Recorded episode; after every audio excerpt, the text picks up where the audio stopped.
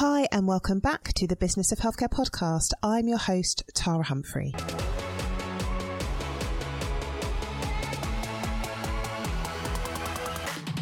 I run an award winning healthcare consultancy specialising in supporting primary care networks. I'm a facilitator. I am a mum of three. I have an MBA, and I would class myself as a bit of an adventurer. And I absolutely love all things business, all things leadership, all things management. So I created this podcast for clinical and non clinical colleagues working in the field of health and care, and for those of you looking to develop your leadership skills. Every week, we release an episode which focuses on the hard and soft skills required to lead in this increasingly complex environment as we move to delivering more integrated care. So let's jump into this week's episode.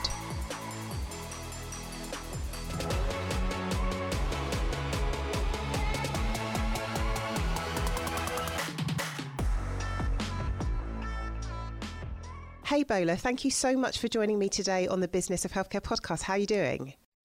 I'm very well, thank you, Tara. And it's an absolute pleasure to be here today. Thanks for inviting me.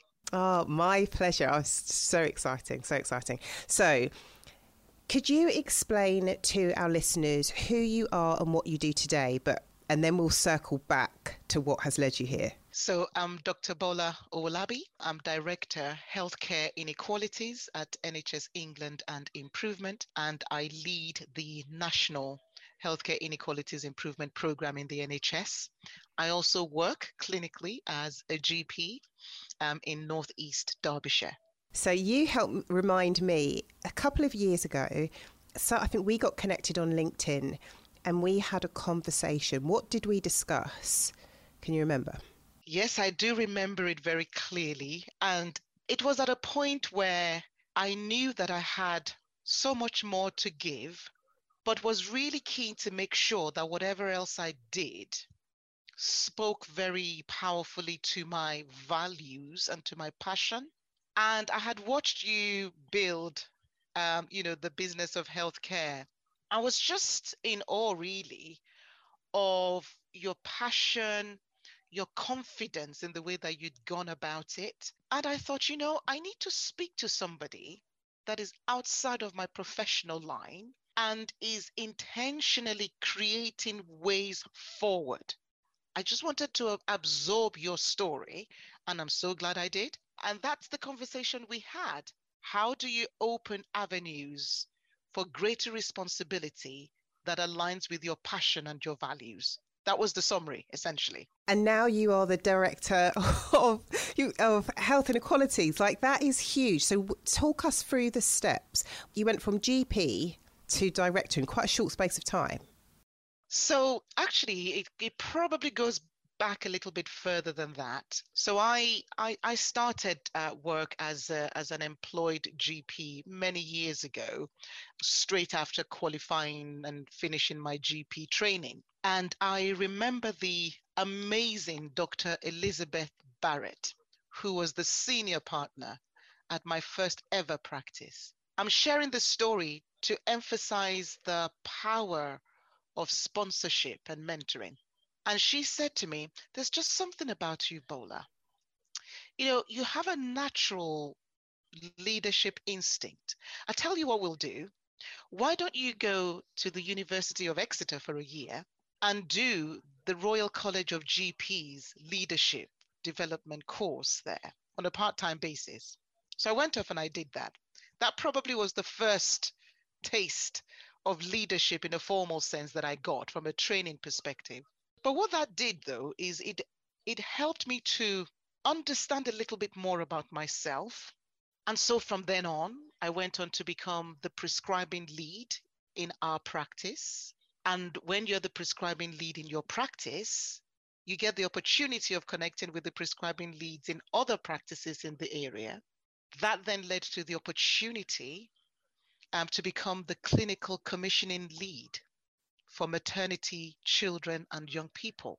That then led to the opportunity to become the system lead for end of life care, and then the opportunity to be the system lead for frailty.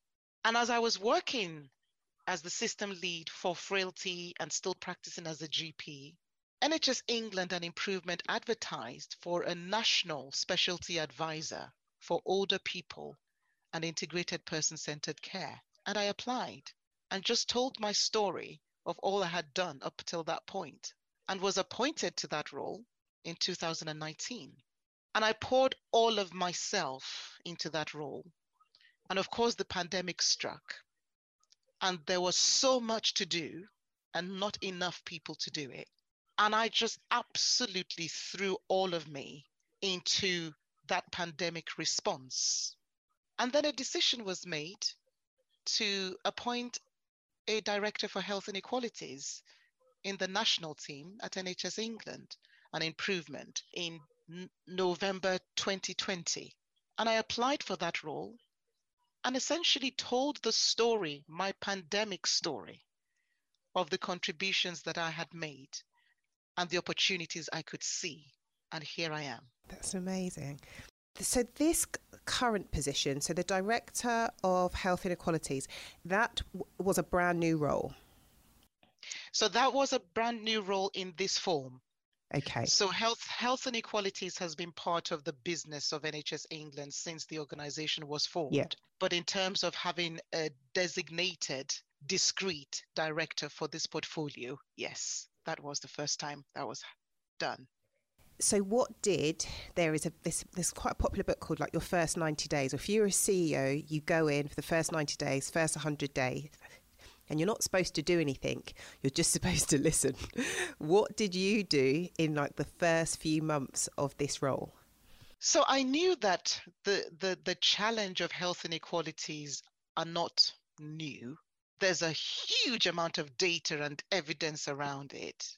The what of the problem was clear. The why was clear.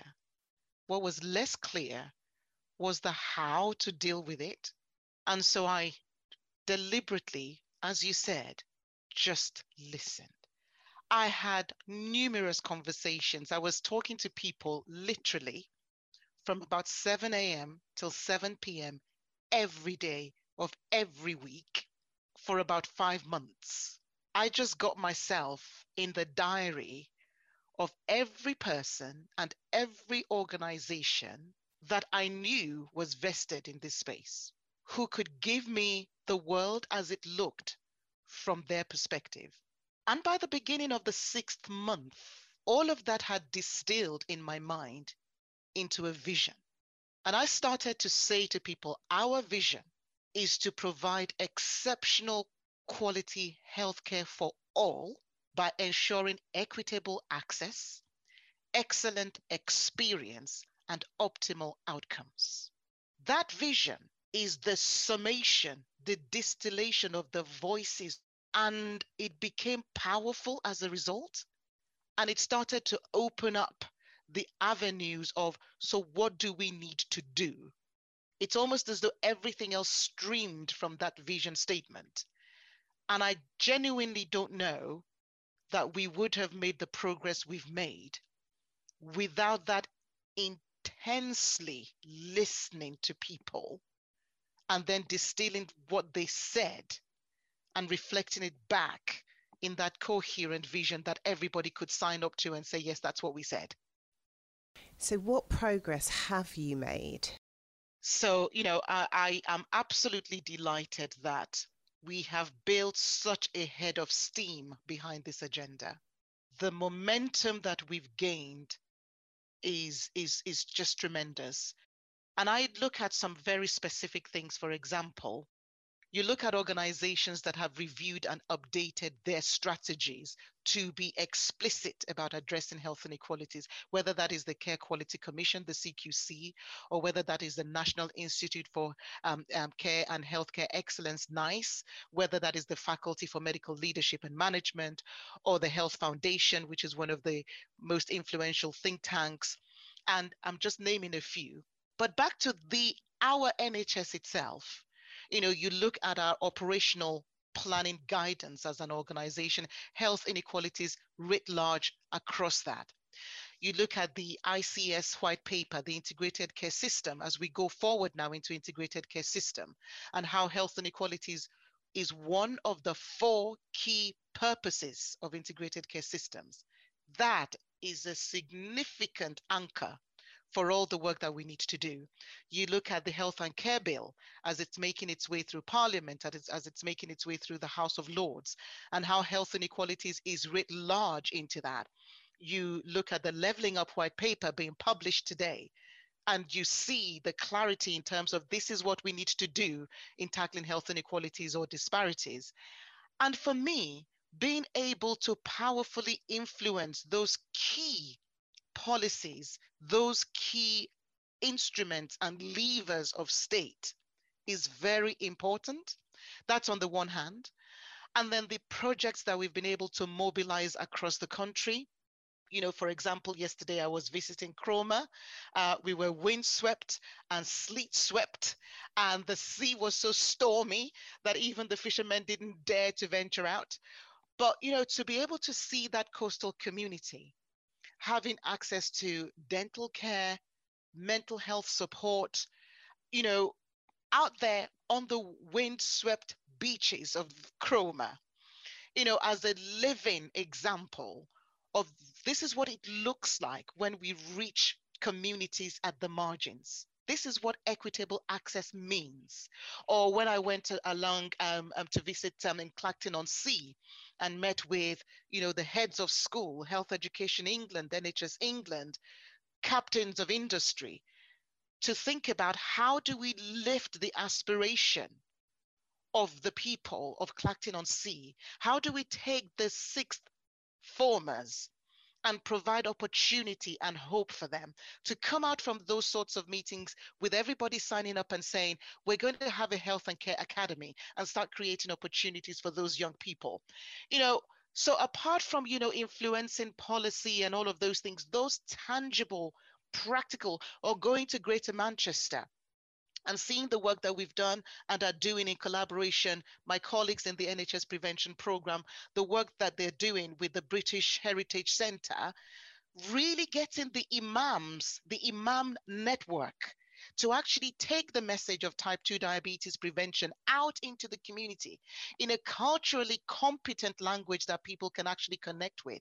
You know, the work we've done with the vaccination program, really making the case that yes, we need to deploy the vaccines across the country, but we need to deploy the vaccines in a way that ensures equitable access. Pop up centers, places of worship, ringing up the imams, ringing up the pastors. Let's use your venue to deliver these vaccines. You know, and sitting here today and thinking, it's not perfect, but you know what? We're not where we were at the beginning of the program in terms of the communities that we've been able to reach. So look, I better stop, but I could go on. This this this really gets no, me going. You know, think... talking about all the fantastic progress we've made with the help and the support of so many, many people. It's important for you to share because you are at the top. Well, you kind of both because you are still, you do still uh, practice clinically, but you are at the top developing the strategy and influencing and lobbying. But from my point of view, so I wanted to say, and I feel a bit, little bit emotional, we created our health and care inequality grant, our £10,000 grant, because I just kept seeing you popping up. What is my role? What can I do? I don't do enough. I don't know enough. I'm learning. Sometimes I think people think, you know, like if you're black or well, if you're not white, you have the answers and that you should know. And I'm like everybody else, I'm learning.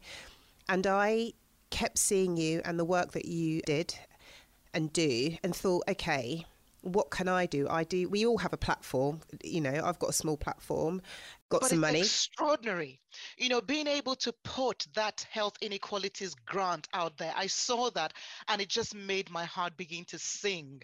You know, because I thought this is amazing. And just in that particular week or two, so we had NHSX launch their Digital Health Inequalities Pioneer Fund we had the CQC launch their Health Inequalities Innovation Fund. And then I saw Tara Humphrey launching her, you know, Health Inequalities Accelerator Fund. And I just, you know, that groundswell yeah. of support. And this is the key. You you know that you're starting to make progress when it's not just you who is saying it, and it not it's not just you who is doing it You yeah. know, as you said, when you have other people with platform and reach saying, this is worthy. I can actually make a contribution here, and they begin to do it you know you've cracked some sort of yeah. ceiling at that point. Whether it's glass or not it doesn't really matter but you have. So thank I, you tara. And just to say with that grant we co-fund that with so one medical group and we're also working with dkms who are a blood stem cell charity. So you're right in the fact that initially it's your it's your idea it's your vision and you talk to somebody else and you talk to somebody else. And like myself with our mentorship program initially i was very precious about it, it was like well i'll do it by myself and then someone was was like, well, can I, can I help? Can I be a mentor? And I was a bit like, okay. Then lots of people volunteered their time. So you're so right in that.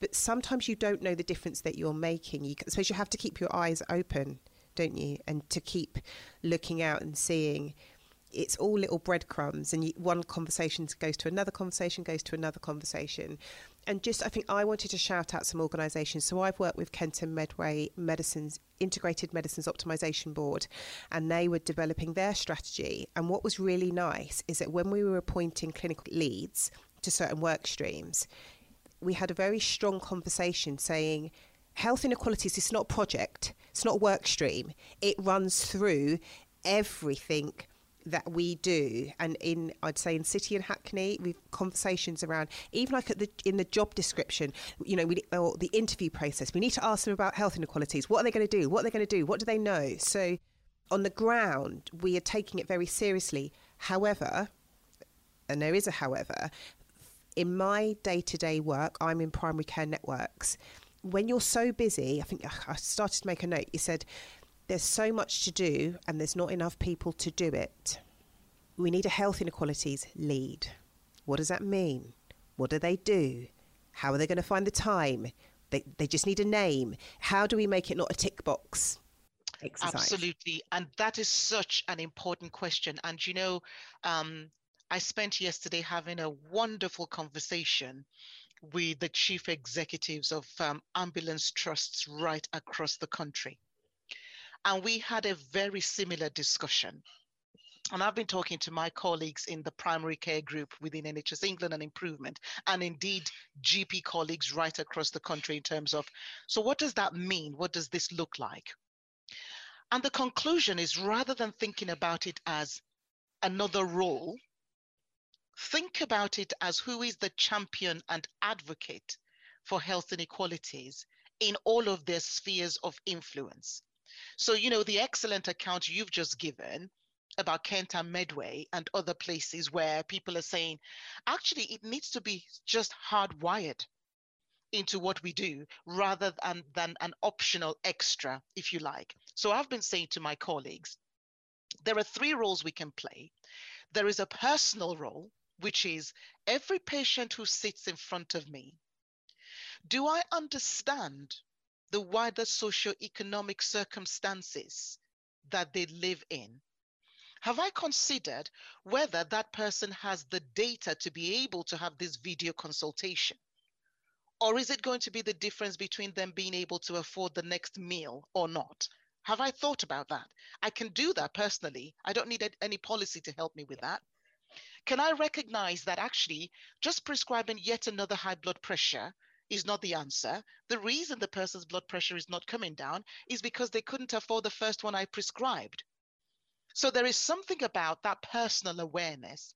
Then there's something about equipping ourselves professionally with the knowledge and the skills and the capabilities around addressing health inequalities. So we worked with the Royal College of General Practitioners, the RCGP, to develop health inequalities education modules, which we've published. It's on their website.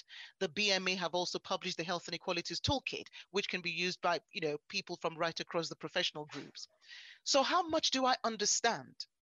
Because my understanding is what gives me voice to do the third thing. So there is the personal, the professional. The third thing is the advocacy. When I've armed myself with the knowledge and the information about health inequalities, it's then possible at the primary care network meetings for me to be the voice to say, as we think about this particular piece of work, what is the health inequalities dimension of that? And suddenly, rather than it being another role, yep. another time for somebody to take out, it becomes part of their parlance. It becomes part of, you know, the contribution they make routinely.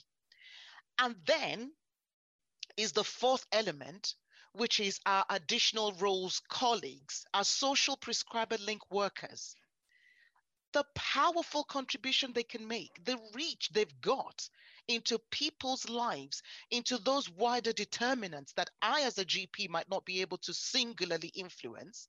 But if I work with my social prescriber link worker, if I work with my clinical pharmacist, if I work with my first contact practitioner, and get that whole team understanding health inequalities for my patient population, you can see how immediately it goes away from an individual person carrying the burden of health inequalities into a whole team response to addressing health inequalities.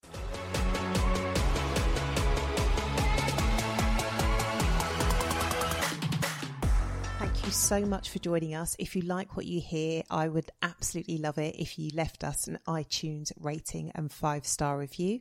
I know many of you give us a shout out on social media, which is lovely to see you guys listening to the podcast. So please come and find us on Twitter at THC Primary Care, on Instagram and on LinkedIn. Just look for Tara Humphrey. And if you're not subscribed to our newsletter, please do. You get to hear more insights, more confessions, some tips and tools, and a roundup of our activity over the week. So click on join the newsletter in the show notes.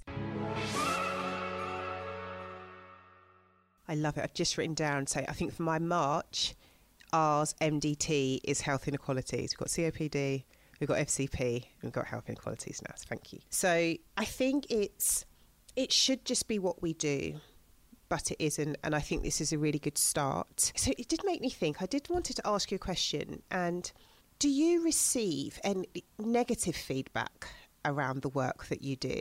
Do you ever get feedback like, "Was she going on about?" It's not a problem. It's their problem. Do you know what I mean? Like, there is one person which you will know is Nikki Kanani. I think she's come off Twitter.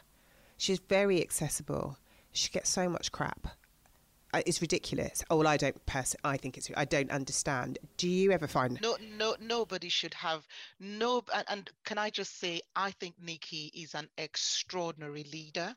I am inspired by Nikki and her leadership because it's genuine genuinely trying to do the right thing.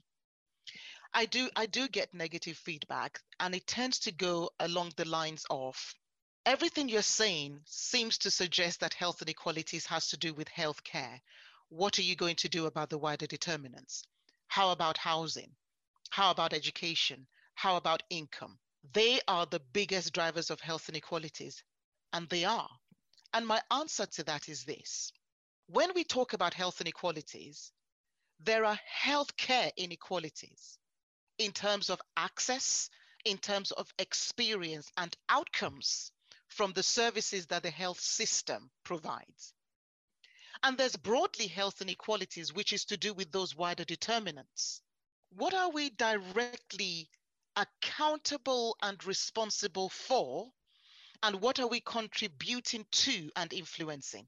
I am clear that my direct accountability and responsibility is to work with colleagues right across the health system in tackling healthcare inequalities and ensuring that equitable access, excellent experience, and optimal outcomes. And I also have a duty of care to be contributing powerfully and influencing local authority colleagues and public health colleagues in tackling those wider determinants. So it's not either or, it's both and, but with clarity around accountability, responsibility, contribution, and influence. That's my response to that criticism. On a personal level, how does it make you feel? So that's like your work, but you're human. You're working really hard, and there must be some days where people say things and you just think, well, you, you do it. don't we all have those days? Look, I think for the most part, when people are being critical, for the most part, they they genuinely are coming from a good place. People they yeah. mean well. They're they're trying to champion an area that they are concerned might get left behind. And I try to approach people's feedback in that spirit of assume they mean well. But there are instances where, as you say, it does become personal. And then you have to have a conversation in your head around your circles of concern and your circles of influence. The, the, the people who are putting forward issues of please don't forget this element, I see actually as within my circle of influence, let's have a conversation. How else can we do this? But for those who simply want to attack personally, that's within the circle of concern that I can't do a great deal about. And so I don't expend energy in that circle because it's not good for me. It's not good for them. It's not good for the work that we're here to do. And that's how I try and delineate the two in my own mind. I love so I've never heard of that. So is the circle of concern, are you know like you're either in or you're out? Is it just one circle? I'm either cons- I should be concerned or I'm not concerned, or is there lots of circles? So so your so essentially your circle of influence is is that it's that sphere where you have the agency to be yeah. able to make a difference. Whereas the circle of concern is is that space where it's grating, it's wearing, and it really is outside of your control to, to okay. change it. So it's impossible for me to change how an individual feels about me. That's a circle of concern. I can't, there's not a lot because there's a lot of stuff going on there that I can't necessarily help them with. All I can do is to continue to expand the circle of influence to such a point where actually the issues and the persons within the circle of concern look over and think, actually would quite like to come over into that circle of influence because it looks so positive, so impactful, so compelling, so welcoming, and it's doing great things. Why would we want to carry on sitting in this circle of concern over here? And people make a, I hope, a positive, proactive choice to move. But that only happens as long as I continue to make that circle of influence as powerful and influential and positive as I can make it. Okay. Do you have a coach?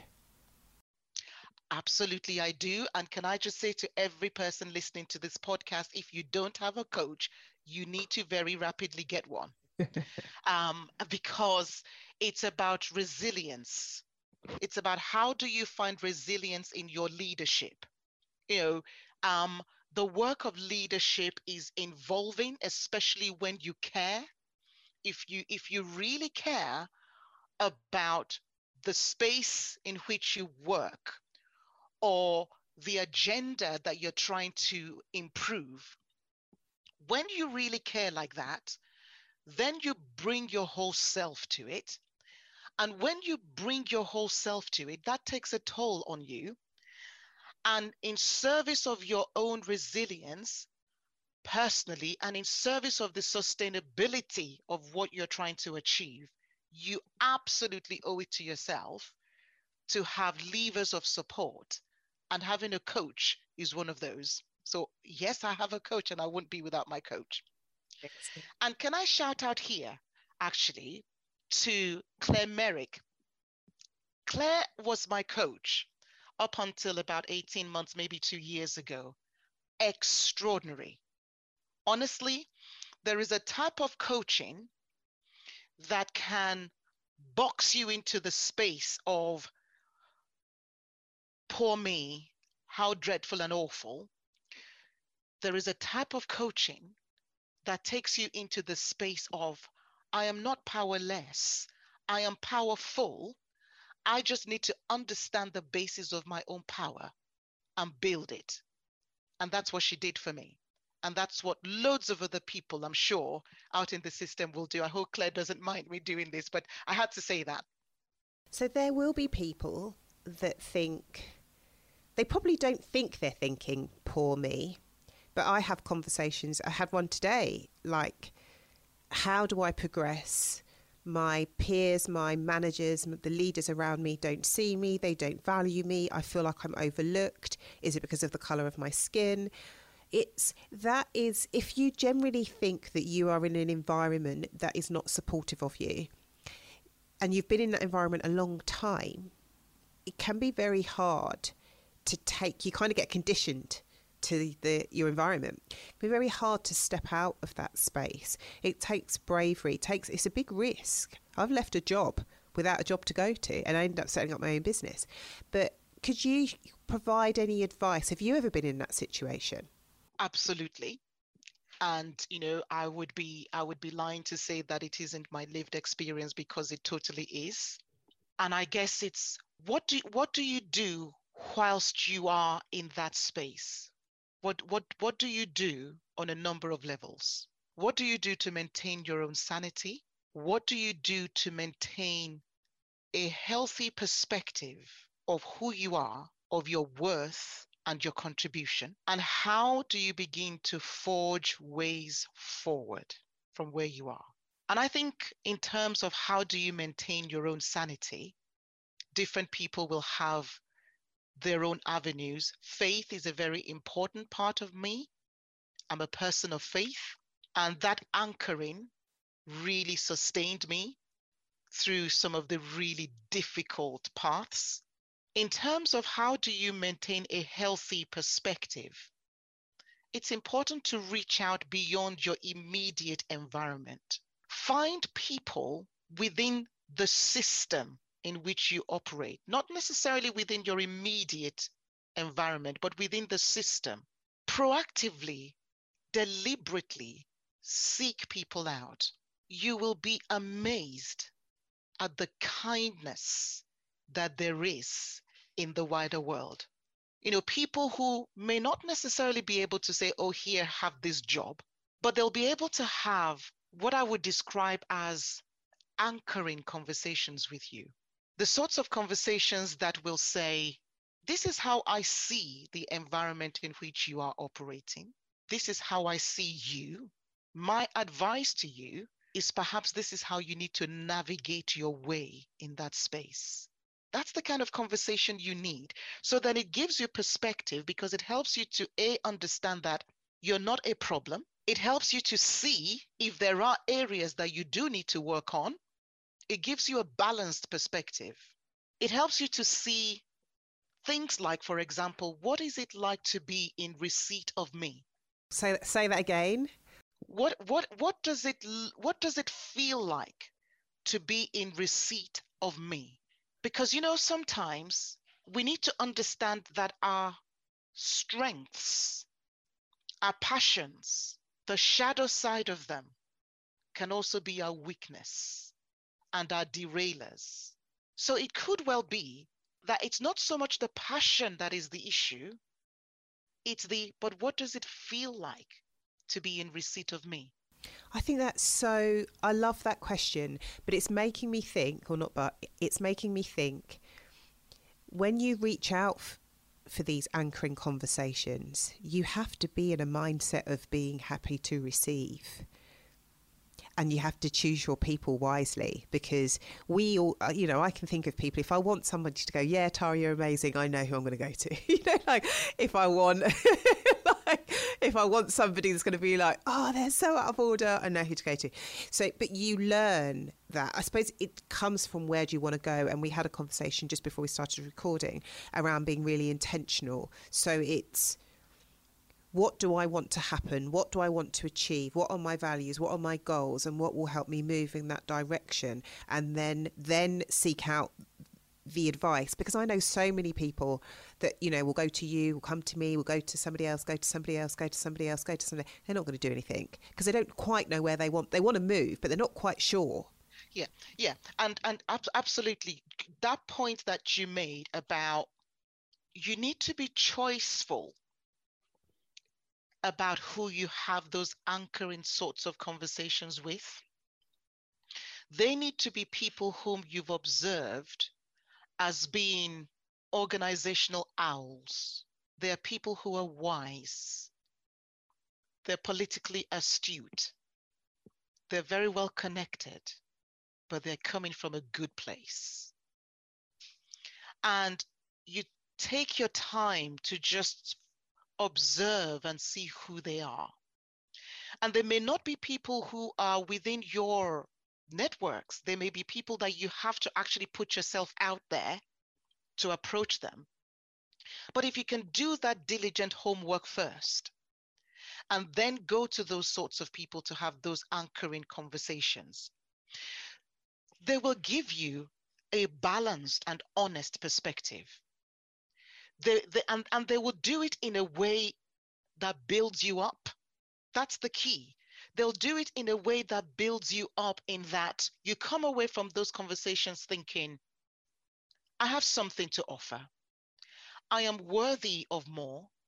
Maybe I need to go away and work on X, Y, and Z, and I will. But actually, at the core of it, I am worthy. I am able, I am capable, and I have work to do to be even better. That's how you want to come out of those conversations. You don't want to come out of those conversations thinking, I am great, I am perfect, it's all fine, let's just go. if, if that's what's happened, then um, I'm not sure that was an anchoring conversation. On the flip side, if you come out and you feel absolutely wrecked psychologically, and you're having to pick yourself off the ground because you've essentially been psychologically harmed. That's not what we're talking about here. You know and that's why you need the conversations. You need to have it with the right person people. You need to be choiceful in choosing who those people are. That that, that that's how i would um, sort of approach it. Where is the space in that to be radical? So when you said you know speak to the wise you didn't say old, but I'm thinking the wise old owl, very politically astute, but they're not the future. So, wisdom is not a function of age. That's the first thing to recognize. I know that the picture that an owl conjures up is potentially a person of a certain age, but not necessarily. You know, there are, there will be even your peers who are wise there will be, you know, one of the one of the greatest things I did, and it wasn't my idea. It was a wonderful, wonderful person who suggested this to me. I was doing my master's, and my supervisor said, Why don't you do an appreciative inquiry of yourself? I said, What do you mean by that? An appreciative inquiry of myself. I'm doing a master's degree in leadership in quality improvement. What's that got to do?